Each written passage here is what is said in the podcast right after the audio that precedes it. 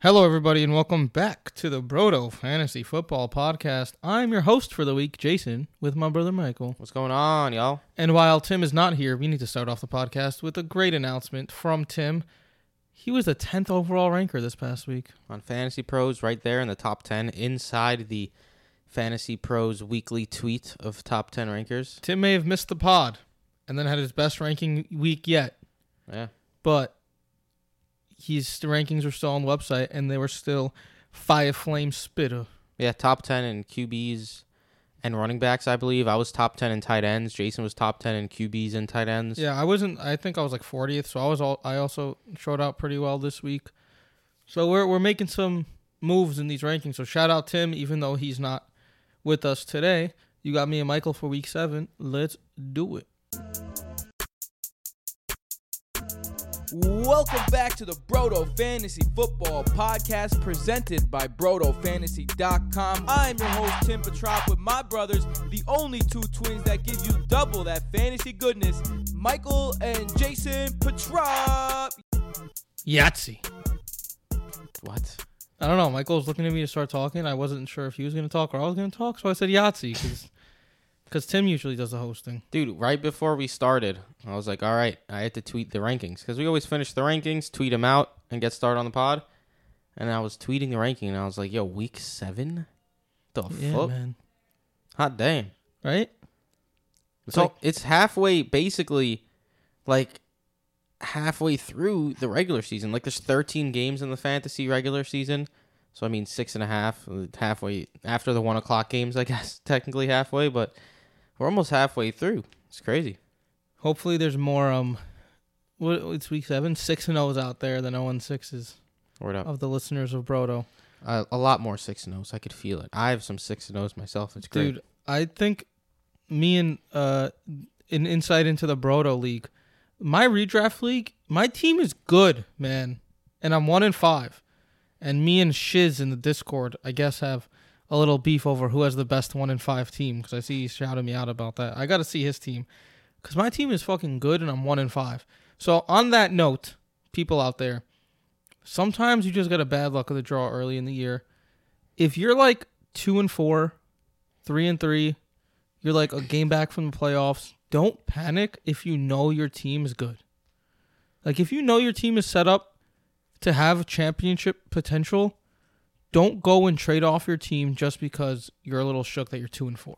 And shout out to uh, Nick, one of our patrons, last year, who was 0 and 6, led the league in points, and was 0 and 6, won out the rest of the way and made the playoffs. So you never, uh, wasn't a patron league. you're never out of it. No, not in a patron league, just in general. Oh. He's one of our patrons. That's wild. You could become a patron, patreon.com slash fantasy. The Discord is so much fun. Yo, I love that Discord. Yeah, it really is. That's that's sick. 0 and six, leading the point. How does it even happen? Yeah, talk about bad luck. There is some uh, some luck, some luck volatility mixed in there for sure. But Yeah. So um, after the COVID list Thursday game last week because of schedule changes, we do have a Thursday game this week. Before we get into that, a quick word about Party Belts. Uh, PartyBelts.com, the official championship belt of Brodo Fantasy Football. Super cool belt. You can customize it. One size fits all. Nice and tight. Holds your beers on the side. Looks cool, affordable. Use our code BRODO for 15% off. It'll be like 30 bucks for you and your 9 or 11 or 13 other people in your league to have something for winning. Yeah. And all you have to do is throw in like $2 each. Forget about these trophies you never use. Forget about the belts that are super expensive. telling you, the shit is mad cool. So you should really get one. Partybelts.com, code BRODO. And then if you want to play Thrive Fantasy, which is like DFS, but for player props, which is always fun. So is OBJ going to go over 50 and a half yards? Is OBJ going to shit himself during the game and then get horny? Michael. damn, Jay. yeah, I went a little hard on that one. Uh, you can go to Thrive and do stuff like that. It's a lot of fun. If you use code BRODO20, B R O T O 20 for the year 2020, because we were also with them last year, BRODO20, uh, you they will match you between 25 and $50. Um, they will basically double your money. $50. 20 or $50 or double the money in your account. Yeah. On first first deposit. And it's a lot of fun. So give that It's a shot. the shit. hey, like OBJ. Uh, Brodo20 is the code again for Thrive Fantasy. And the, the caps doesn't matter. Just B R O T O 20 20. not spelled out. 2-0. Yeah, there you go. With th- without further ado, let's move on to Thursday night football on MSG. The Giants and the Eagles are not the best on TV. Eagle. So every team in the NFC East is in the playoff hunt, yep. and every team in the NFC sucks. The Washington football team is one win away from leading the division. Also, one win away from the number one overall, one loss away from the number one overall pick. So last week when um, I was hosting, I decided I was going to do a story of the game to start each game. So I'll do that again, and Yeah, I'll just your, come up uh, with them on the fly. Your interim. That's my thing. interim host ability. So the story of the game here is Miles Gliles Sanders is out for at least this week, um, probably the next because the bye week follows for the Man, Eagles. on the review pod, I was talking about how Sanders had a bye week eight. I was bugging. It was week nine, which is so much worse. Yeah, because it's probably going to be two missed games and then a bye week if they Yeah. want to hold him out through that. Yeah. With that being said, in week one, we saw Boston Scott play 56% of snaps and Corey Clement play 36%. However, um, they both disappointed in week one, but last season, Boston Scott had his two best games ever, both against the Giants. Week 14, 128 yards and a touchdown. Week 17, 138 yards and a touchdown. What's your thoughts on Boston Scott this week? I thought it was th- actually week 17 he scored three touchdowns Yeah, against the Giants. he went in. Call me crazy here, man, but I'm I'm falling for it again. Week one, I fell for it. I was too high on Boston Scott. This week, I got him right there as a solid RB two at RB nineteen right now because the New York Giants defense does not scare me. If you look at their points allowed to opposing players like quarterbacks, running backs, wide receivers, they're actually pretty damn good overall. But that's because they're such a bad offense. Like and teams don't just don't need to just keep dominating them. Similar to last week, how the Jets lost 24 zip to the Dolphins and uh, Ryan Fitzpatrick ended with 18 fantasy points and 17 and a half of them were in the first half. Like Fitzpatrick could have had a huge game, but the Jets were so bad that he was limited in the second half. That's similar to what's been going on with the Giants. They've been better overall defensively than you would expect, but they are not by any means a team that you're scared away from. On the ground, they're not. Uh, they're not like this great run defense. And Boston Scott, man, last week after uh, Miles Sanders went down, he outsnapped Corey Clement thirty-five to seven. That is a big, big difference. Eighty percent to twenty percent. Four touches, uh, two rushes, two receptions, and four targets. Corey Clement, no rushes, no targets, no receptions. So it seems like it's going to be Boston Scott's backfield at like a 65 35, maybe even 70 30 split. We've seen Doug Pederson this year with Miles Sanders. He wants to use a workhorse now. And that Eagles offense is rolling a little bit more than it was in the beginning of the year. Uh, Carson Wentz is getting better.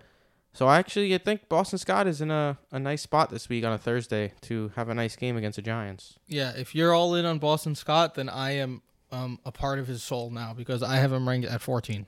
Oh, well then. No, 12. Sorry. I think this Oh, is a Jason going in. spectacular matchup. And if you look at the Giants, where they've struggled most against running backs this year has been through the air. They've allowed 13 PPR points per game to running backs through the air, just through the air this season. Every game, 13 points. That's That's like lot. wide receiver one. You just had a touchdown in. And this is a running back only through the air. That's Boston Scott's strong suit in his young career. He's also shown that he's capable of handling the rock. And if he's going to get the majority of the touches, I think this is going to be a Boston Scott coming out party. And like the last two times he's played the Giants, Thursday night. Cool. Works for me. Uh, Corey Clement, any flex appeal? I feel like he might see some work, but it's hard to know what the distribution might be. I wouldn't be surprised if Clement is actually decent, but he's no more than a touchdown dependent flex. Yeah, if he comes in as like the short yardage slash goal line guy, he'll have some appeal against the Giants, but he's more of a boom bust flex play if you're desperate. Moving over to the quarterback, I'm not sure how I feel about Carson Wentz in this game because he has been so much better recently. Um, has put up 20 or more fantasy points in like four of his last five games. He's been very good for fantasy purposes. It's because he's been using his legs. He has four rushing touchdowns this season. That is beyond a career high. He had three rushing Yeah. touchdowns combined the last two seasons overall. Now he has four. And I just don't know if a game against the Giants where the matchup seems good is a game where you want to use Carson Wentz because it's probably a game where he's not going to have to rush in a touchdown. Yeah, um, he's been trailing early and often, of course, in most of these performances of late, but you can't dismiss four straight games of at least 19 and a half fantasy points. Just put up 29 and a half against Baltimore. That is not easy. It is always difficult to predict rushing from a quarterback, but he's clearly showing that he's willing and able to use his legs this season. Without Miles Sanders, I would not be shocked if he looks towards using his legs even more. No Zach Ertz. It's I- I'm with you. There is some risk here because it's I think it's gonna be a it could be an ugly game. Eagles and Giants, both of them are playing not great football by any means. So Wentz does have some risk, but I would not be scared of streaming him if I have um, a quarterback on bye. Before we go to wide receivers, to let you talk about your boy Travis Fulgham, I'm just gonna put this out there right away. Fuck out of here with Richard Rodgers, people. Yeah, He's like some sleeper for some reason. If Zach Ertz, a legitimately good tight end, hasn't done anything in that offense, why would Richard Rodgers? Mhm. Like, I don't even care if I know right now that Richard Rodgers is going to score a touchdown Thursday night. I still wouldn't start him just out of principle. like the thing the thing is, you know, Ertz is out, Goedert is out, Sanders is out. Well, Zach Ertz has been seeing OD targets and has been trash. Richard Rodgers is better than Zach Ertz. No, Exactly. So no thank you on Zach Ertz. Uh, excuse me, Richard Rodgers. I agree. Probably no thank you on Zach Ertz if he wasn't hurt. Tell me about well, MC but-. Uh, Travis Fulgham, man, he is balling out. I tried. Uh, I was t- on the review pod. I was saying how on last week's waiver wire pod that you were a little more hesitant on going all in on Fulgham than I was, and Fulgham produced very nicely in a difficult matchup against Baltimore. Now going against the Giants, the Giants' pass defense has been pretty solid. The main main reason for that is James Bradberry, who has been very good uh, defensively. Uh, fifth rated cornerback according to PFF in man coverage this year. He is expected to be covering Travis Fulgham, so it's not the easiest matchup, but Fulgham is a target machine at this point. 13 targets against Pitt, 10 against Baltimore. Guess what? Marcus Peters, Marlon Humphrey, and company also not an easy matchup for Fulgham last week, and he had a very nice game. I have him as a wide receiver three. Uh, I think there is upside for more. I'm not super scared away by the matchup just because of the targets and the way he's been playing. You know, he's actually the second ranked wide receiver overall in PFF right now, behind Justin Jefferson. He was first last week. Yeah. So Travis Fulgham, I'm sticking with you again this week as a wide receiver three. I think he's solidified a pretty solid floor at this point, and if he finds the end zone, could be on his way to another top this is 24 weird. game. I have him at 22. You're like talking about how you love these people, and I just have them ranked I have him at 22. I'm maybe moving back just because, may like if Bradberry shadows him, it's it's a little cause for concern. But this guy has seen 23 targets in the last two games and Yeah. has done nothing but produce. The reason I, I I am a little bit lower on Fulgham than you are is because I do think it's going to be like the Eagles aren't going to be trailing this game.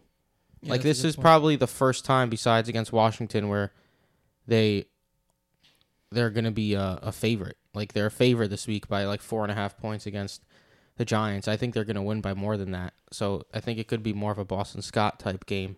So We're not considering Greg Ward, Hightower, or any other of those guys. I think Greg Ward is like an interesting DFS play or something if uh, Bradberry's going to be covering Fulgham, but yeah, not you can't trust those guys at this point. Uh, DeSean Jackson returns.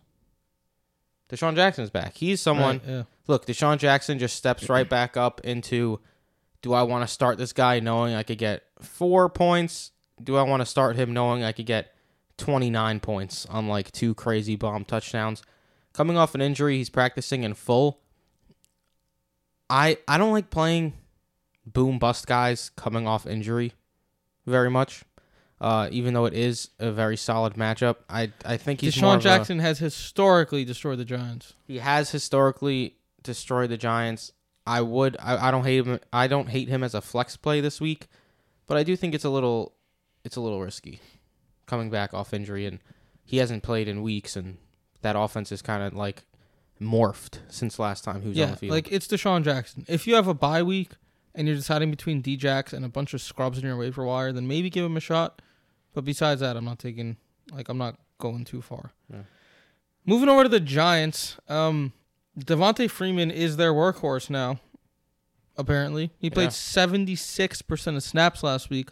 Unfortunately for him, though, the Eagles' run defense is basically the only strong suit on their team at the moment. They just held the Baltimore Ravens, even though Mark Ingram got injured. Um, Gus Edwards, Mark Ingram wasn't doing well before he got hurt, and J.K. Dobbins all struggled on the ground. All these guys were tops in the league in yards per carry, and were just bottled up all day by the Eagles. This matchup does not um, does not look good for Devonta Freeman. Yeah, uh, I have as my RB twenty six right now. Um, because look, he's going to get a ton of work, but like you said, and like we've said all year long, dating back to last year, the Eagles' run defense is very, very good. Like that's been their lone bright spot over these last couple years, taking into consideration everything that's basically been going wrong for them. And it continues to be the case. And Devonta Freeman, yes, he's getting a ridiculous amount of work. He had like 40% of the Giants' overall touches last week because they ran so little plays. That makes him a flex play, at least, period. Like, if you're going to get 40% of your team's touches, 15 plus touches, you're in flex consideration, low end RB2 consideration. But like you said, it's it's a very difficult matchup against Philly. I think their front seven is uh is underrated. So I don't love him. I don't see a high a huge ceiling, but at this point he has solidified a pretty decent floor where he'll get you inside the top 30 running backs or so. For the first time in his life last week, Darius Slayton scored a touchdown without scoring another one in the same game. That's the first time ever. His first one touchdown game. What he's a He's a two touchdown guy. um, on that note, though, that was only one of two catches on four targets. Where the week before against Dallas, he went eight for one twenty nine. Uh, I think it's going to be more of the same for Slayton, and in that I mean disappointment. This is not the Dallas secondary that has been lit up by everyone on human earth, including the infamously inefficient Christian Kirk. I just don't think that uh, this passing offense with Daniel Jones with the bottom of the barrel true throw value is something that you want to use. And Darius Slayton always has wide receiver three appeal because of that big play potential. But besides Slayton, I'm not starting anyone else, and Slayton also scares me. Yeah, especially because Sterling Shepard is expected back at this point. Like we'll see the reports tomorrow, but like he's back to practice, he's off the injured reserve, and Sterling Shepard has been the main guy in that offense when healthy. So in a in a matchup against Philly where you can attack them through the air, I agree that Darius Slayton is a decent boomer bust play, but like his expert consensus ranking of wide receiver 27 right now, I think is too high. Like I'd I'd prefer him in my flex, but there is significant downside as well. If Sterling Shepard comes back and demands a lot of targets, and then Philly has been really bad against the tight end as well, so maybe Evan Engram gets even more involved this year. He is running a route basically on every snap, so I do I do want to uh, put some caution out there for rosters of Darius Lee, and that it may not be the the best game ever. Evan Engram's disappointing season continues, and he does not score a rushing touchdown to salvage his day. Uh, this is now one, two, three, four games in a row without going over 35 yards. Yuck. Yeah. Um, are you still starting Evan Engram? He's seventh still in expert consensus ranking. Um, that's just living in the past. I have him at 10 at the moment. I'm probably going to move him lower. There's a few guys who I might like. I want to see if Jordan Akins is going to play because if not, Darren Fells is a better play, man. Yeah, if Jordan Akins is out, Darren Fells has been balling. And uh, I want to see how f- healthy Noah Fant is.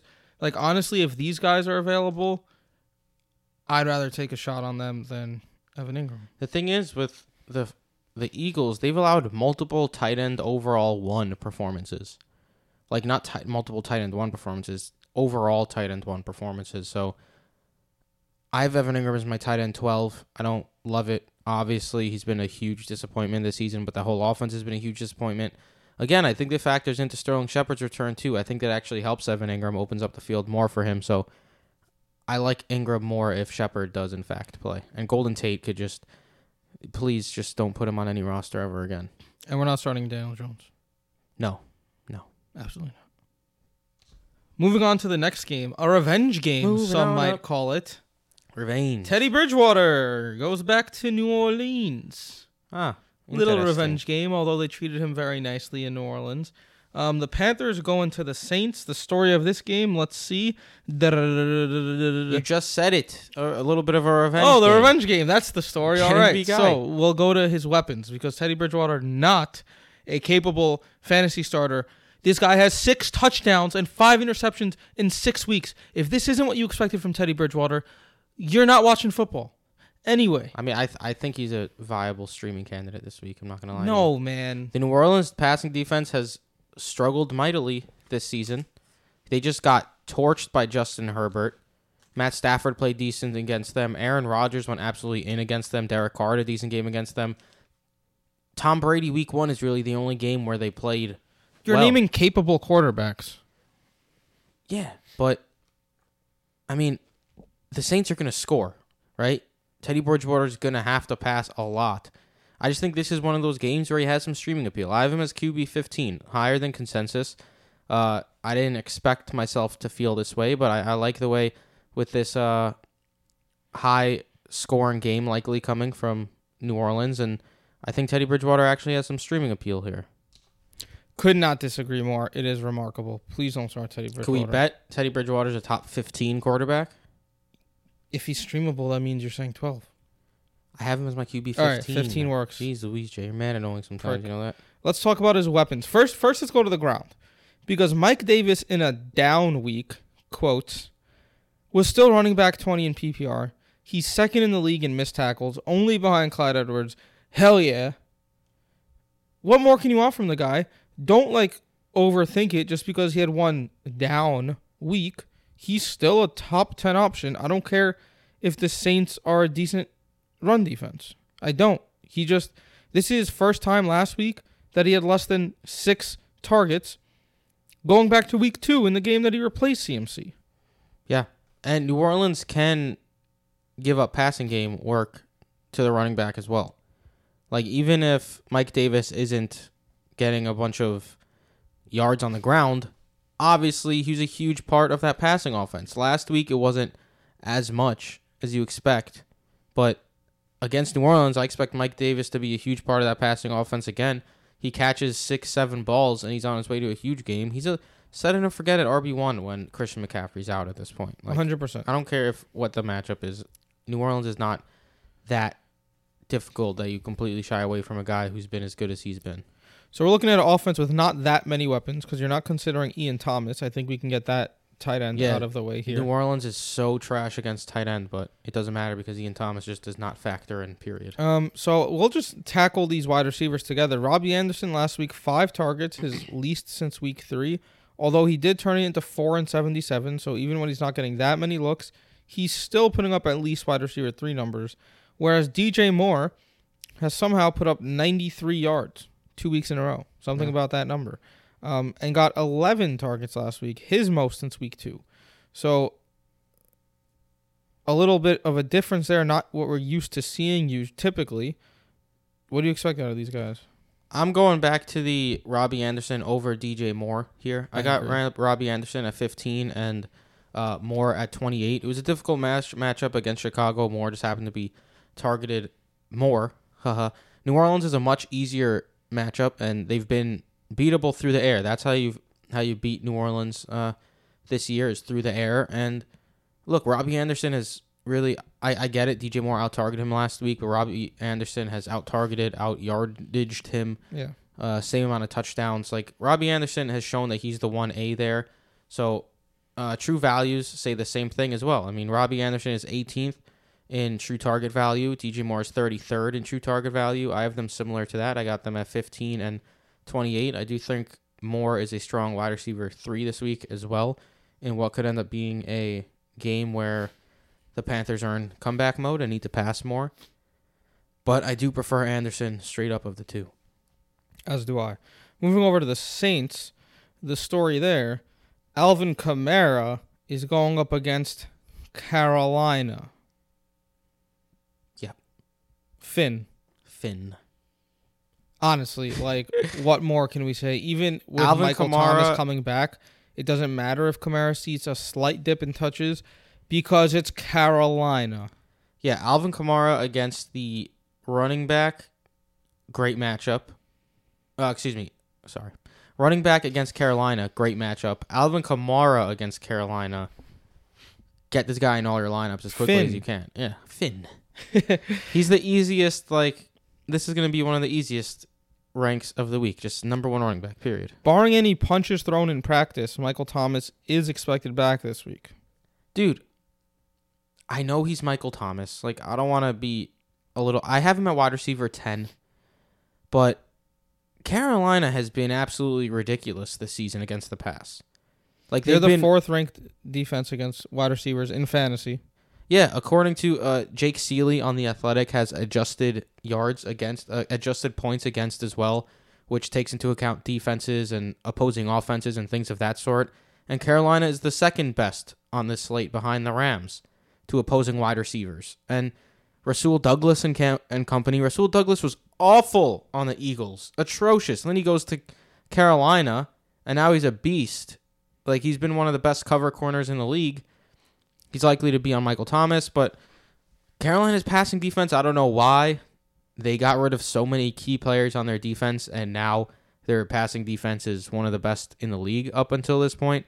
Again, they haven't played the most difficult matchups. They played the Raiders week one, Tampa week two, where Brady actually played very well against them. Uh, the Chargers and rookie Justin Herbert, Kyler Murray, whose true th- true true throw value is bad, Matt Ryan without Julio Jones, Nick Foles. Not the easiest, um, not the most difficult matchups, but Yep. they've been very good nonetheless. So I don't think Michael Thomas is going to come back with a huge bang like wide receiver one overall numbers, but it's as simple as Michael Thomas is a first round pick. Michael Thomas is Michael Thomas. You put Michael Thomas in your lineup if he's playing. And with everything you just said, with Michael Thomas coming back, there's no way you touch Sanders or Tre'Quan. I think Sanders does have some flex appeal. I like to see how he gets worked in uh, in that offense still because he wasn't even playing all the snaps prior. Like he's still only playing 50 to 70 percent of the snaps with Tre'Quan Smith and Marquez Callaway playing more even last game. So if he plays that same number of snaps and Michael Thomas is, uh, excuse me, if Michael Thomas is on the field and drawing more coverage and opening up the field more, maybe Sanders continues to be a solid flex play week to week. The wide receiver two in New Orleans is tough to trust typically, but I'd like to see how this game goes. I think he's a decent flex play, but we've seen historically that the number two in New Orleans has a low floor, so there is some risk here once uh, Michael Thomas is back. So I agree in that it's scary to trust him, but I do think there's some flex appeal here, and I think he could uh he could surprise with a nice game. Moving on to the tight end, then Jared Cook, aka Jared. I see three targets a game. Nailed that one right. Yeah, Back to back games of only three targets. Um, has two touchdowns on the season. Touchdowns basically buoyed him last season as well. So like, there's always a chance he finds the end zone, and the tight end landscape is not super great.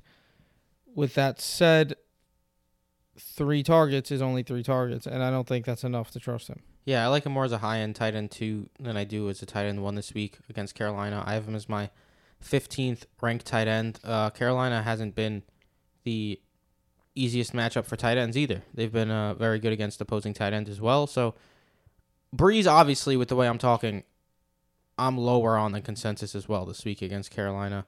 Um, I know it's off a bye and everything, but maybe it's 2020. But Aaron Rodgers just came off a buy and was absolute garbage, and Bill Belichick came off a bye and his Patriots got absolutely destroyed by the Broncos.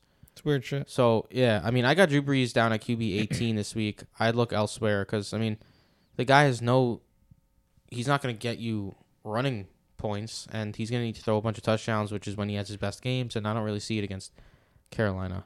Yeah, I definitely don't hate that. That brings us to the battle of the New York teams, I guess. The Bills at the Jets. Story of the game. Josh Allen went for 28 points against the Jets last time they played in week one. Was it week one? Last time they played. I With a believe- rushing I think they touchdown. played against Week One. Yeah. It was week one with the rushing touchdown. Josh Allen in his young career has never won a year without scoring a rushing touchdown on the Jets. That's what he does against them. Three years in a row now, he's scoring touchdowns.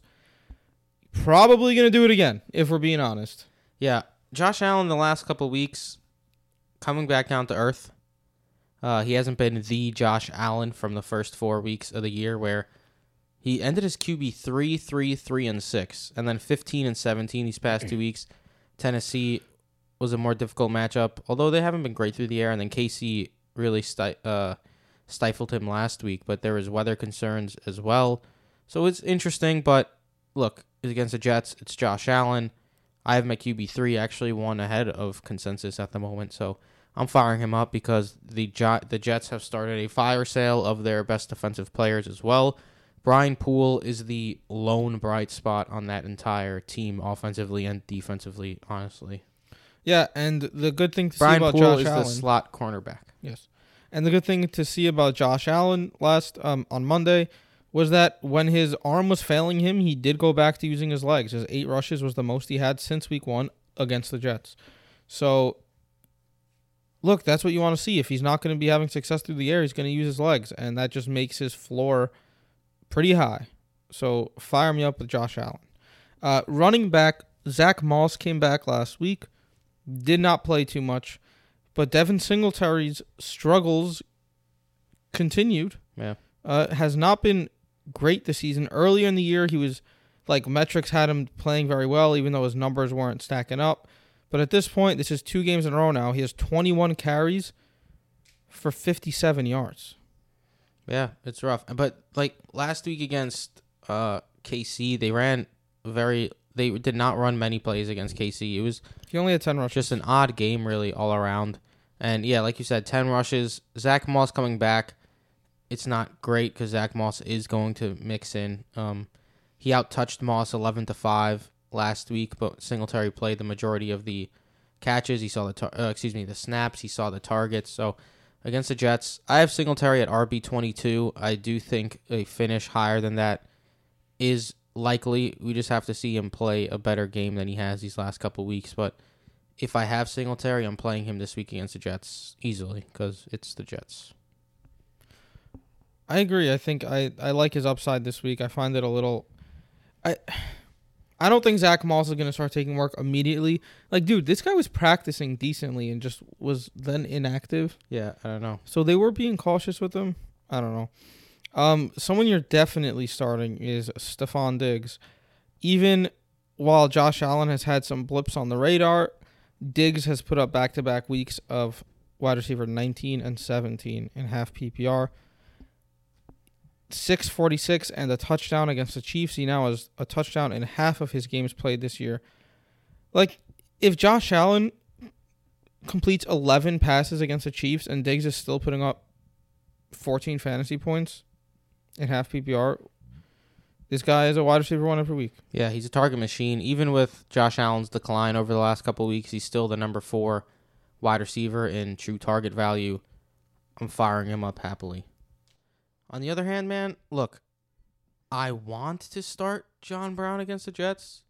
Like, I'd like to, but two donuts in his past active, uh, in two of his past three games where he was active, mixed in there a game where he was out because of his injury. He was kind of like a game time decision last week. If John Brown's healthy, can he go into New York and have a game similar to week one where he was the 14th overall wide receiver? Yes.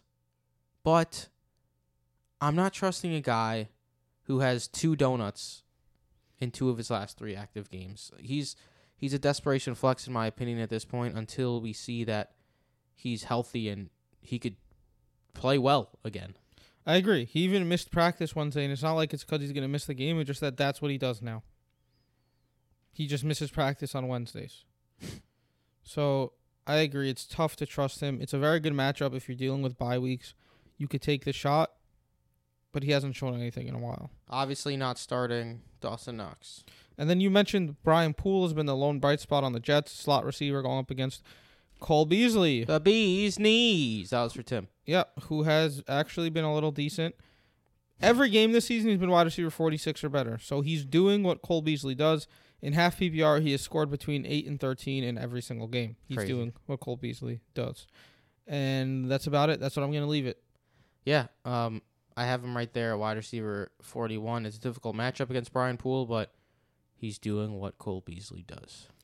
Moving over to the other side of the ball, um, not 100% sure yet if Sam Darnold or Joe Flacco is going to be the quarterback this week. Probably Flacco, but does it even matter? Yeah. It Look, doesn't. Yeah. I mean, look, Jamison Crowder, I have him as my wide receiver uh, 18 this week. Going right back into it with him as well, ranking him a lot higher than consensus. He I mean, demolished um, the Bills last time they played against each other. The Bills struggle against the slot wide receiver. he also demolished the Bills last week, last season twice. yeah, and he This is also three straight beast games against the Bills. and he also just gets target after target after target. So it's like, obviously you're playing Crowder, one guy who I was higher on in the preseason and is getting no love, hmm. of course. Breshad Perriman.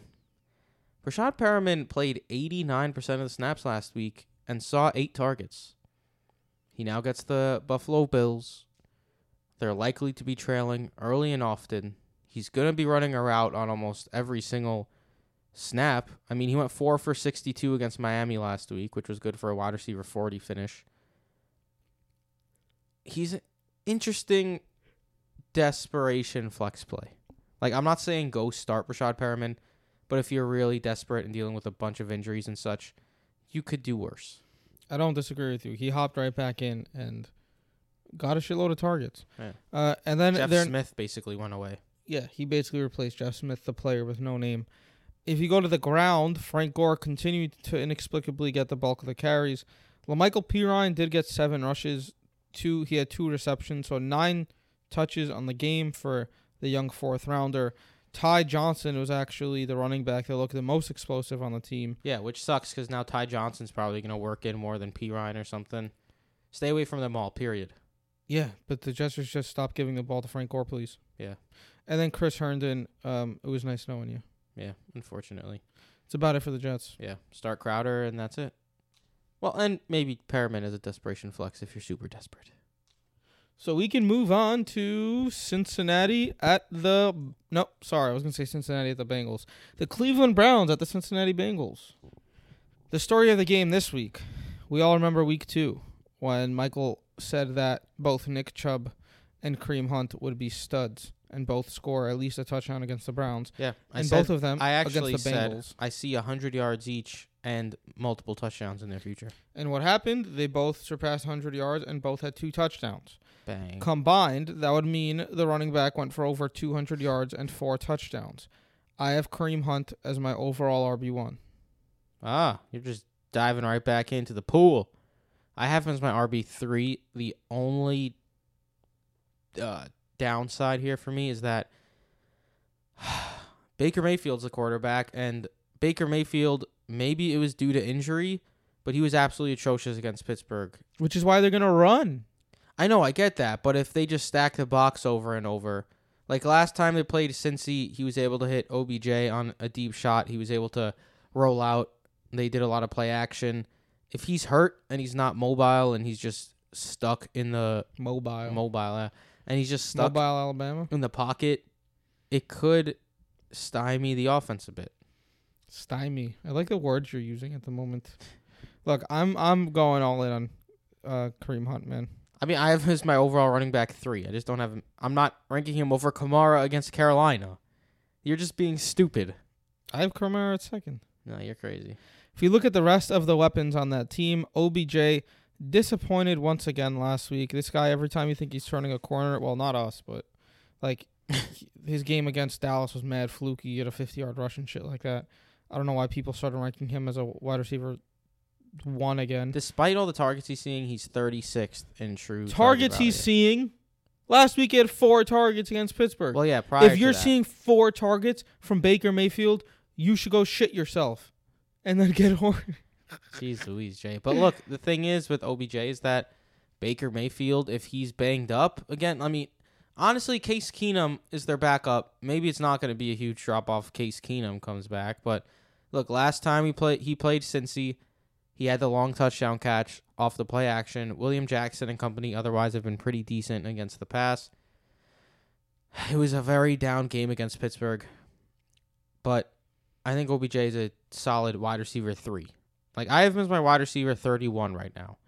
I think that bakes in the downside because of the upside he has shown too in That's where I have him as well. Because you got to remember, deep. last time they played Cincinnati, the only thing he did was catch a long pass. Like if he didn't catch that 50 yard touchdown, he would have been poop. Yeah. No pun intended. Jeez, with your shit jokes, man. I just you all you know I call people to do. To do. I said a poo poo poo. Uh, talking about the do, let's talk about his LSU buddy Jarvis Landry. I mean, we've tried telling you guys over and over that Jarvis Landry is like he's like fetch. It's never gonna happen. it's just it's kind of like over for him. He had that one revival game type against Indy, but I'm not trusting a guy who's now third in the pecking order. Behind OBJ and Austin Hooper, Someone about to who has risen up as like the number one option. Shout out Austin Hooper. I was I born love in it. the darkness. I love it. Why did you? Why did we both just yell at the same time? That did not. Sorry, I apologize to your ears. Because I love Austin Hooper. And I was born in the darkness. Austin Hooper now has three games in a row of at least six targets, three games in a row with exactly five catches, two games in a row with at least 50 yards, three games in a row with at least a touchdown or 50 yards, three games in a row as tight end 15 or better. Now, we're not talking about this guy like he's been a stud, but tight end 15 or better means you are relevant. Yeah. I mean, he also just got since he just got torched by uh, Mark Andrews two weeks ago, and then Burton and Doyle last week, O'Doyle rules. and O'Doyle rules, and Austin Hooper is just climbing up that pecking order. Five receptions in each of the last three games as well. I have him uh, higher than consensus again. I have him as my tight end nine. I like him this week against Cincy. Same here, man. brother. High five. Hey-o. We're in person, baby. You heard that? I think that's it for the Browns, right? Yeah. Start Kareem Hunt. See, the Browns are a funnel offense with no rewards. it's not that fun. Talking about kind of another funnel offense, not necessarily. The Bengals, the story with the Bengals, Joe Burrow is interesting He is. because Joe Bur- Joe Burrow on the season is like a top 15 quarterback, but it's been a little boring. Look, in 4 out of 6 games now, he's scored 18 or less. Um but in 5 out of 6 games he scored 16 or two more. out of six games. he's like oh, the sorry, sorry. Five out of six games, sixteen or more. Gotcha. He's like the Cole Beasley of quarterbacks. he's gonna finish like if you talk about the wide receiver three, like the flex range, he's gonna finish probably somewhere in the fourteen to eighteen range. He's finished between ten and twenty every game except Baltimore, where he Oh, played you terrible. go. Look, I like him this week against Cleveland because I think it's going to be similar to last time they played, where Cleveland's going to be trying to run it down their throats, and Cleveland has a very good run defense. Their run defense is a lot better than their pass defense thus far. Joe Mixon missed practice today, so there's a real chance that he's not able to go this week. Although he returned last week. Yeah, but the same thing happened with this. That happens sometimes, and then, I mean, look at Sam Darnold. He returned with his shoulder sprain. I'm just saying. So, but yeah, I think Joe Burrow has some upside this week. Like you said, he hasn't shown that huge upside. It's a little disappointing that he's not using his legs. Like week one against the Chargers, he had a 20 yard rushing touchdown that was drawn up for him. Since then, he's yet to surpass 19 rushing yards. Like hmm. 15 rushes through his first two weeks, 11 rushes total through his last four. It's a little disappointing that he doesn't have the the rushing uh adding onto his arm because he is the QB 31 in true throw value. Hmm. It's rough right now. So He has it's all about the volume, though. he has two total touchdowns in the last three games. Yeah, and it's all about the volume for Burrow. If he's going to be throwing a lot, a lot, a lot, he has a chance of putting up a putting in a big game. I mean, I like Boyd and Higgins a lot in this game. You always have to like Boyd and Higgins because of the volume. Even if he's not throwing touchdowns, Joe Burrow has surpassed 300 yards most four out of the six games he's played. Yeah, uh, I got Tyler Boyd as my wide receiver 20, T. Higgins as my wide receiver 21. I think they're both strong wide receiver two plays, uh, and they continue to play at that level too. Like they're those are the two main cogs in that offense now. It's obvious that even though AJ Green had like a resurrection esque game last week, um, against Indy. They were forced to throw. They were down like, uh, I mean, they were up early, and then Indy came roaring back, and then they had to throw because they were trailing. I can't believe they let Indy come back as fast as they did. That was just terrible. But that's Yeah, besides the point. So I mean, I love me some Boyd and Higgins, AJ Green. If you're trying to grasp that desperation flex again, see if last week wasn't a fluke and maybe he's like finally getting his legs under him and his head is right. Maybe. I don't want to chase that this week, even in a decent matchup. Yeah. Uh, I agree with you. I want nothing to do with Old Man Rivers. Old man Rivers. AJ Green. Oh, they're talking about Philip Rivers. No. Um. So let's just quickly. Drew Sample is not a thing anymore. Unfortunately. Seemed like it could have been after the nine What target game could have against been? Cleveland. So he's playing Cleveland again, but I don't expect him to just see nine targets again just because it's the same team. So the running backs. Michael apparently thinks Joe Mixon is. Look, I expect Joe Mixon to play. He re-entered the game last week. I just think people are ridiculous again. His ECR, expert consensus ranking, is eighth. Yeah. I quickly moved him down to 22. Quickly. quickly. Look, I think uh, running back nine is bugging because Joe Mixon, hold on, dude. Because even though he got hurt last week, he only had three targets. He's reverting back to his old role of I'm going to get a bunch of carries, but suck with them, and I'm not really going to be involved in the passing game. Like, I don't get it. and he's kind of hurt now. And last time they played Cleveland, he sucked. Yeah. 16 for 46. Cleveland has been a lot better against the run as well. He's getting more work though. I mean, he had 18 rushes and 3 targets and he missed some of the game. That's 21 touches. Like he's solidifying a a very nice floor at the very least.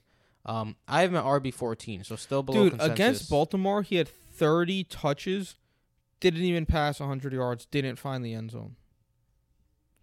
I'm it's aware. legitimately hard. it's hard to do. But again, he's going to see 20 plus touches, and yes, Cleveland's a a tougher opponent. Uh, they're in the top half of the league against the run.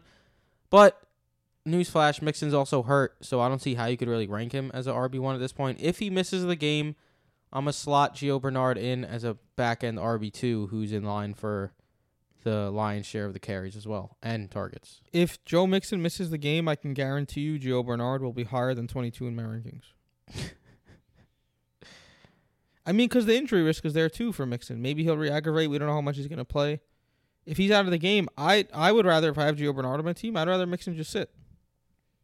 Like if you have Mixon and Gio, Yeah. eh. If Mixon is sitting, please pick up Gio and start him somewhere. yeah, I got him in a couple places in case uh, Mixon sits. Is that it? Yeah, that's it. Before we move on to America's team, I need to tell you about what uh guy's best friends. Yeah, that was a bad transition. See, sometimes it's it shows that I'm not the usual host. What does a guy a guy call his best friends? His testes besties, of course. I can't even say this with a straight face. Halloween is right around the corner, and you don't want to spook someone with your scary bush. Okay. Our friends at Manscaped want to help you make your boys downstairs clean and best friends of their own. Manscaped is number one in men's below the waist grooming and offers precision engineered tools for your family jewels. If you go to manscaped.com and use code BROTO, that is B R O T O, you will get 20% off with free shipping. Again, that's Broto, B R O T O, with 20% off with free shipping. Manscaped is the shit, if we're being honest. Um, the Lawnmower 3.0 is super smooth, super small, super quiet, and it cuts very, very well. And they have awesome uh, anti chafing boxers. That's honestly my favorite thing. A nice, comfy t shirt. It's really a good package. Uh, if you want to buy the perfect package, they got that. If you want to buy separately, the perfect package even comes with a little uh, toiletry bag, which is convenient because I've never had one of those. Yeah. Um. So if you want to get your balls less scary for Halloween, apparently is what we're going for. Go to manscaped.com and use code BROTO for B R O T O for 20% off and free shipping. With that said, you know who has scary balls? The quarterbacks of the Cowboys and the Washington football team. Because they're doo. So the story of the game is doo quarterbacks.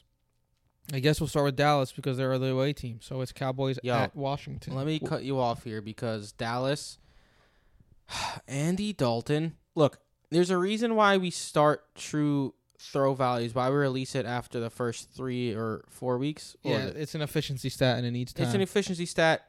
It needs to break down some of the noise. Yeah, it needs to marinate like a good steak. Look, Andy Dalton, holy moly, he could not have been worse last week from true value perspective. Actually, he could have. He could have been Alex Smith, but he ended 38th overall, only ahead of Alex Smith, and that absolutely demolished the receivers. Uh, Amari Cooper fell from top 10 to number 45. CeeDee Lamb fell from like 15 to 68. Michael Gallup's outside like the top 80. Obviously, take it with a grain of salt because, like I said, it needs to marinate. It needs some time to adjust and get used to. to let's see who Andy Dalton really is. He played better in the fourth quarter. I'll give him that. Maybe he just needs some time to mingle with that offense and uh, get going. He gets Washington this week. Uh, Washington's a decent defense all around, but it's not a defense you're super scared away from. Um, with that being said, I'm still a little scared of the receiving options this week because their passing defense. The the Redskins, excuse me, the Redskins, the Washington football team is basically like the middle of the pack defense across the board where they're not really giving up big games, they're not giving up they're not like holding opponents to really bad games, but Andy Dalton was bad last week. I think Amari Cooper, I have him at my wide receiver 25 right now. Um, if Andy Dalton plays better, that will be higher going forward, but I don't see how you could trust him as a wide receiver one this week as you have been able to with Dak in the past because, yes, he went 7 for 79 and caught a touchdown last week, and it all seemed dandy, but he had like four receptions and 50 something yards going into the last garbage time drive, and he caught a one yard touchdown after three straight incompletions trying to throw fades to Michael Gallup and then inj- and then uh flags and then Cooper finally got the touchdown. I have CeeDee Lamb as my wide receiver 36, 7 for 64 against Arizona, another similar matchup against Washington where it's not the best matchup, not really the worst, but they've been good overall. So he's more about the target total as well. He did see 10 targets last week the most of the receivers. Maybe Dalton like is if he likes Lamb the best, that's going to be nice. Michael Gallup, his line would look a lot better if he caught the touchdown in which he dropped. He could have had three catches for 45 yards and a touchdown rather than two for 23. But he has one game this year over four receptions, and now Andy Dalton's the quarterback. It sucks, but I mean, the guy is four of six finishes 57th or worse. I don't see like his expert consensus right now is wide receiver 35. I don't understand that at all. I, I think that's absolutely mind-boggling. I have him at wide receiver 56 at the moment. There's really no way I'm trusting Michael Gallup this week. Thank you for inviting me to the Michael Fantasy Football Podcast. I just had to I had to get that all out there because I had to explain the true values and things of that sort, you know. Greatly appreciate it. On, I just do want to say one thing because I agree with everything you said. I do want to say one thing. Andy Dalton last week dealt with a Michael Gallup drop touchdown, a CeeDee Lamb pass interference that wasn't called that led to an interception, and two Zeke fumbles. That is tough to do to your new quarterback on a new team, first time ever playing with these people. They did not help their quarterback in any way. So I just want to make that note because the offense might not be as ugly as it was Monday night. We've seen Andy Dalton play decent football football before. Yeah, it, he was in the past a lot better than that. But I mean, he was younger as well, so we'll see. Um, Mr. Fumble, you didn't touch on. Ezekiel Elliott went 12 for 49, but as usual this season, he made up for it because he saw 11 targets. And was extremely inefficient. Extremely. Eight catches, 31 yards. He was legit doo last week. Like, I'm looking at his stat line right now, and it's like, when did Zeke turn into Joe Mixon? You know, he's outside the top 30 in PFF running backs as well so far this season. I mean, he wasn't really making anyone miss. You watched the game. Yeah. He was just fumbling. But uh last week was his worst week of the season. Before that, he never finished outside of wide receiver 16.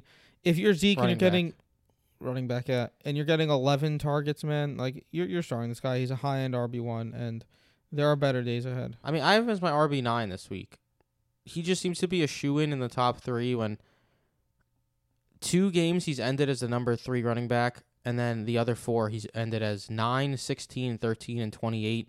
And now, like you said, Andy Dalton's the quarterback. The Washington run defense isn't bad. Again, it's like they're a middle of the pack defense. So I think he's more of a mid RB one this week. I think the the outlook that maybe Zeke will be better without Dak because he'll get more touches really showed through last week that losing Dak is not going to help him.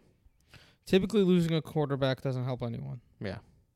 You want the best quarterback on the team. Yeah. team. Obviously, you're starting him, but I think it was, I mean, obviously all around concerning, but we'll see how they bounce back this week against Washington. Mr. Snoopy, Dalton Schultz, um, had five targets last week, four for 35. F- good for six half PPR fantasy points. Uh, with a Dak on the bench, on the bench, bench on the bench is the, that's the thing, right? On the bench, right? I, I don't even know. There's a bench on the bench bobblehead over here, so I was trying to get creative. Uh, he's uh, what's the word I'm looking for? Mend with Dak on the mend. So is Dalton Schultz. Basically, is what I'm trying to say. Yeah, I mean, he was active early and then he really fell off in like the second half. And Washington has been bad against the tight end. So if you roster Dalton Schultz and he's kind of been your guy recently, I don't hate the idea of trusting him one more week this week against Washington to really see how it goes because he did see targets from Dalton and it's again, it's not the I don't see the huge upside, but it's the tight end position. So if you get seven or eight points, you're probably pretty happy about it. So he's someone I'm. I have him as a fringe tight end one. I have him tight end thirteen right now. Moving over to the Washington football team. Look, the story has to be the fact that J.D. McKissick continues to get the same, as if not more, work than Antonio Gibson. More, not even the same, just more over Despite and over. the fact, though, that Gibson is playing better. McKissick played fifty three percent of the snaps last week to Gibson's thirty seven. Saw six targets to Gibson's five. Miss- McKissick just continues to be a big part of that offense for better or for worse. That's just how Ron Rivera and company is handling that backfield right now. And the guy just continues catching passes over and over and over, despite the fact that their actual starting running back was a wide receiver in college. I mean, McKissick has seven receptions, six receptions, six receptions. In PPR leagues, he's been great as a as like a bye week fill in and such. He was actually the RB twelve last week in PPR leagues. In half PPR leagues, he's been decent as well. Against Dallas is a great matchup. He ran better than Gibson last week. I think he's an interesting flex play this week. Obviously, his ceiling is very limited, but I have my RB thirty one. If you just lost Miles Sanders and you picked up McKissick as a as a patch to save you while Sanders returns, it's not the worst idea. Like I think McKissick will at least be decent this week. I also have him at 31. When someone has at least six catches, three games in a row, it puts them on the radar. Yep. And uh, I don't think you need to say much else. We just did see Kenyon Drake, a guy who couldn't do anything against Carolina, kill Dallas, especially with that final touchdown run of 69 yards. Yeah. Ayy. So I do like Antonio Gibson as RB2 as well. Yeah, I'm at RB twenty three, a little lower than consensus, just because he's shown that he's a touchdown dependent option, and he has one game. He was the running back five against Baltimore, which was pretty shocking at the time. Every other game, he's been twenty fourth or worse. So it's like, I don't think I'm against the grain here, ranking him lower than expert consensus in what seems like a good matchup. Because if he doesn't find that end zone, you're likely going to be a little disappointed. Someone we do usually rank lower than other people, and we've been right for the most part, um, because at one point true values take effect. Terry McLaurin, seeing a lot of targets, but his quarterbacks just aren't that good. Kyle Allen looked decent last week. Um, definitely played better than Dwayne Haskins has played, and this is a game against Dallas. Dallas lets just about anyone destroy them. Yep. Um, so if there was ever a good matchup for Terry McLaurin, it's this one. Yeah, um I like you said, a little begrudgingly because I I I love me some Terry McLaurin. It's just that quarterback situation is awful. I have him as my uh excuse me my wide receiver twelve this week. You gotta fire him up. It's a tremendous matchup against Dallas. He's seen twelve targets, seven targets, fourteen targets over the last three weeks. He's locked in as the the main guy, the main pass catcher in that offense. So fire him up, and then don't trust anyone else. I was about to say, not even Logan Inman, Thomas, right? Sims. No, thank you. Logan Thomas again. He's the the shiny new toy that everyone loved in the beginning of the year because you know targets, air yards, all that stuff. True throw value said that he was not a good investment. Guess what? He scored a touchdown last week, so now he's the cool. Yeah, Logan Thomas is back type of thing. He hasn't seen over four targets since week three. I'm not buying into the hype. Uh, I have him as my tight end 19 this week. I'd look somewhere else if I'm looking for for upside. I agree completely. That's it for that game, right? Yeah. This next game will surely be a doozy. We're going uh Packers at Texans. Yahtzee. That's a good game. Story of the game. One quarterback was dreadful. One quarterback was spectacular. One fish, two fish, red fish, blue fish. Right. Dr. Seuss. The spectacular one was Dr. the one who Seuss. has struggled in the early onset, and then the one who was terrible was the one who was one of the best quarterbacks in the league early on. Aaron Rodgers really Correct. struggled against Tampa Bay, man. Yeah, let's start with that. Um, we know why. According to PFF, Aaron Rodgers faced pressure on 31 of his dropbacks combined, weeks 1 through 5. Last week, 31. Last week, he was pressured 18 times. Hot damn. That was more than 50% of what he saw in five games combined before that. That Tampa Bay defense is crushing it right now. And Aaron Rodgers was not ready for pressure. He was not. Not at all. Now, bounce back game against Houston. Sign me up. Ah, all right, let me say one thing. I don't hate the matchup. There, um, the Houston pass rush hasn't been that good. Definitely not as good as Tampa Bay. I just think this has Aaron Jones game written all over it, man. Houston has allowed four running back ones this season. It's only week seven. But many of the times, Aaron Jones week coincides with Aaron Rodgers week because it's through the air.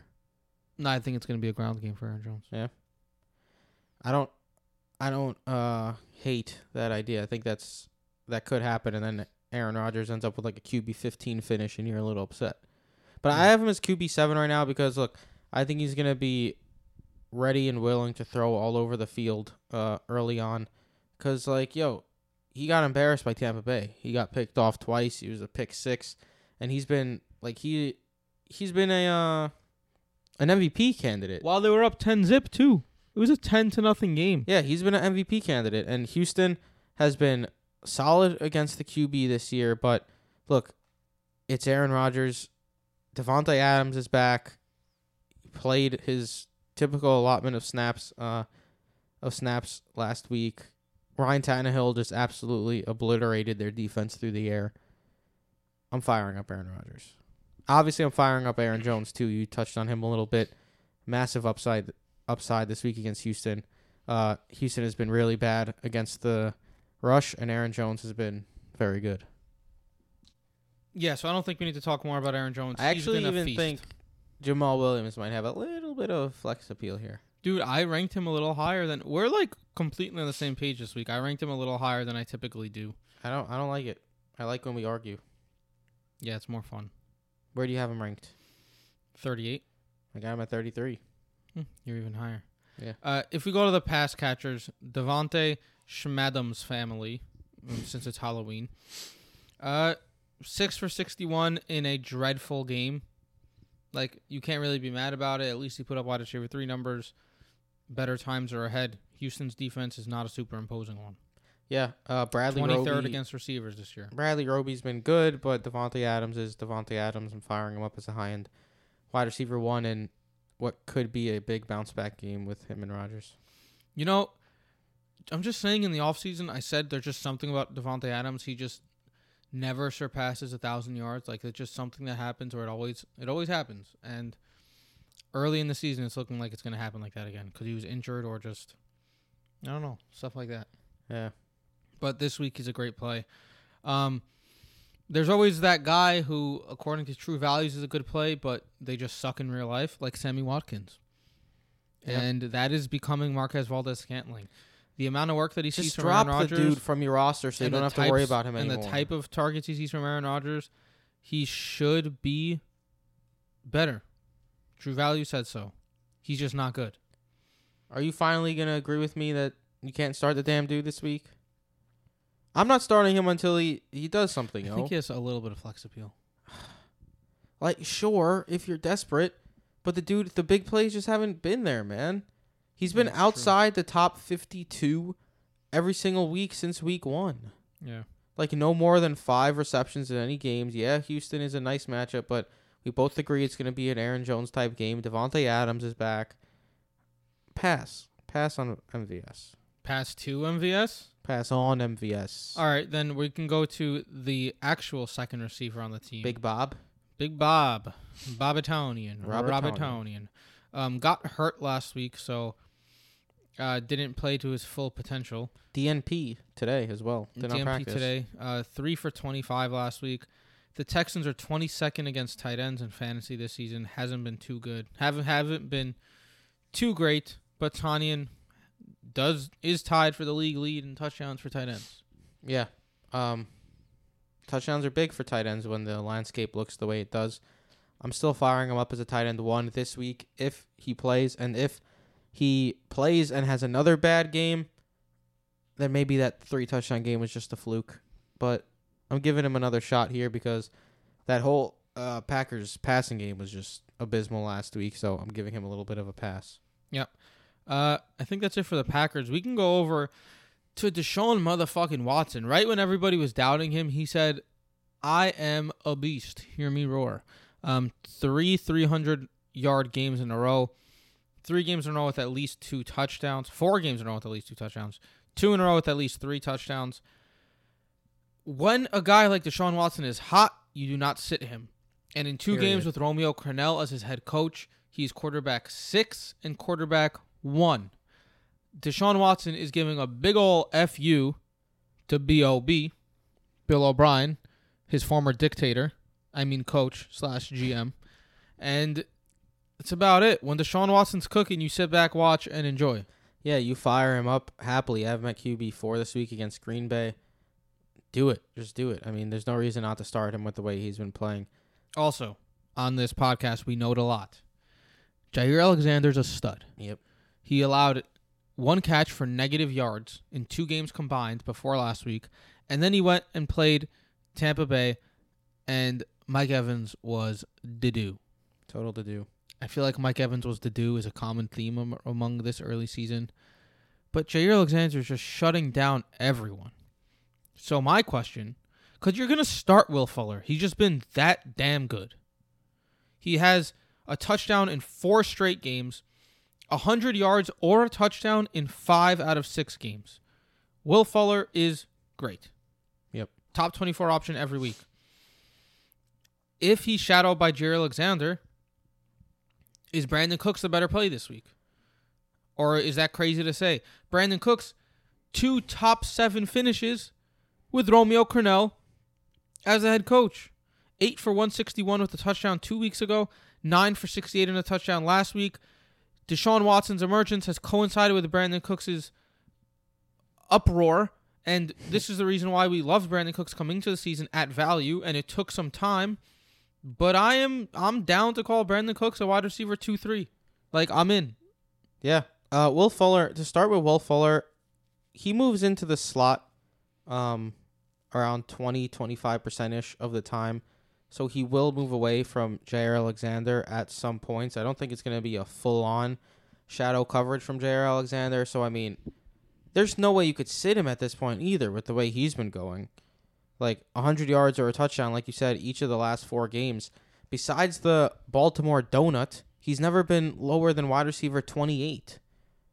Two games in the top 10. He's been great. He's been fantastic.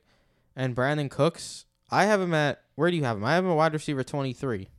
I have him at wide receiver twenty five. He's at th- overall wide receiver three and seven over the last two weeks with Romeo Crennel. Twenty one targets, seventeen receptions, over two hundred twenty total yards, two touchdowns. He's been absolute monster these last two weeks, and Yeah. I'm starting Will Fuller, like I said, but he is going to be going up against Jaire Alexander, which leaves room against the lesser cornerbacks on Green Bay for Brandin Cooks to operate in a game that I expect a lot of points to be scored. I think Brandin Cooks is a very strong wide receiver too. Any love for Mr. Salad, Randall Cobb? Found the end zone last week, the Cobb salad. Um, but that was only one of three catches, 17 yards. Besides that, six for 47 the week before. I think he like he's found himself in half PPR PPR flex territory, but that's about it. I'm not super excited about Cobb. He's basically the fourth option at the moment behind uh Nuke. Uh, excuse me. Wow, I just said DeAndre Hopkins. Uh behind Fuller, Cooks and, And the tight tight, end. end. Yeah. So I'm not very interested in Randall Cobb. On the note of tight end, Darren Fells has played two games without Jordan Akins, and that has resulted in two tight end five finishes. Literally tight end overall five. If Jordan Akins is out again, I'm starting Darren Fells. Like Houston tight end, I talked about in the offseason. Akins and Fells numbers combined was a top 12 tight end. Houston Yeah. tight end is a great play, and if only Yeah. one of them is healthy, you play the other guy. And it's not like Green Bay is fantastic against the tight end either. I mean, Rob Gronkowski just had a big game against them. Um, yeah, Fells is a good play if Akins is out, so someone to keep an eye on. Uh, older man Rivers, not older man, he's younger than old man Rivers, AJ Green. David Johnson, 19 for 57 last week, one catch, 12 yards, bailed himself out with a touchdown. Um, only his uh, his third touchdown in six games. Has not had more than three cat has not had more than two catches since week one. So his pass catching is phased away from the offense. He is receiving high teens number of rushes every week. He's just a volume based RB two at this point. Like I can't get excited. Green Bay hasn't been great against running backs, but David Johnson just isn't a very good running back. Like the Packers have allowed basically two PPR points per target to running backs this year, but he's not going to see targets. So you're just depending on his groundwork. Look, I, I get all that, but similar to Ronald Jones last week when I had him ranked eighth, way higher than consensus, and that came through. I hate it, but I'm in on David Johnson this week. I have him as my RB twelve. If you're gonna see double Me? digit, if you have him, if you're gonna see double digit carries, plus I don't like the running backs this week. Let me throw that out, throw that out there outside the top like eight or so.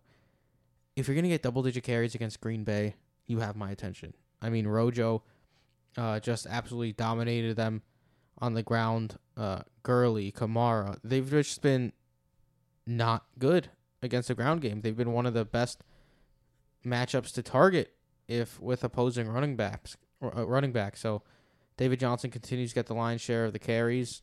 He does see at least a couple targets. I know it's not superb involvement in the passing game, but you got to fire him up. I mean, I was saying you're going to start him as an RB two. I just you you think he has more upside than I do. Yeah. that's fine. Agree to disagree, I suppose. That's it for part one. Yeah, unfortunately, Duke Johnson, you cannot uh start him. But yeah, that's it. That's folks. correct. Part Um, one is over. We're coming back to you with part two. Yeah, if it rolls right through, then what's up? Thanks for listening to part one, and we'll see you in part two. Uh, until then, I'm at BrodoFF Jason. I'm at Bird off of Mike. Tim is at BrodoFF Tim, aka the 10th overall ranker for week six. Booyah. Shout out to Tim. Bang bang. Uh, you can follow us at Broto Fantasy on Twitter, brotofantasy.com, uh, patreon.com slash Broto Fantasy if you want to join the wonderful community and uh, just get some awesome perks such as uh, waiver wire podcasts. Well, you can't do a Broto League now, but join and you'll do in a, be in a Broto League next year. I'm sure everyone will tell you they're great leagues. You can join the Discord, all that good stuff. It's a lot of fun. Um, what else am I missing? BrotoFantasy.com. We release almost we, we release something every day basically whether it's an article true values rankings a podcast Non-stop. waivers. But There's always something coming out, so check out the website. Um, and then partybelts.com, the official championship belt of Broto Fantasy Football. Use code Broto for 15% off and get yourself a dope prize for your league for only like $30. It's really a no-brainer. I don't know what everyone's doing. Go order it, please. It's dope. And uh, Thrive Fantasy. If you use code BROTO20, B-R-O-T-O 20, two zero, not that's spelled out, B-R-O-T-O 20. Um, they'll match you from twenty to fifty dollars, whatever your first deposit is, and you can make some bets on some player props, and it'll be a lot of fun. Thanks for listening. See you in part two. Later. Later.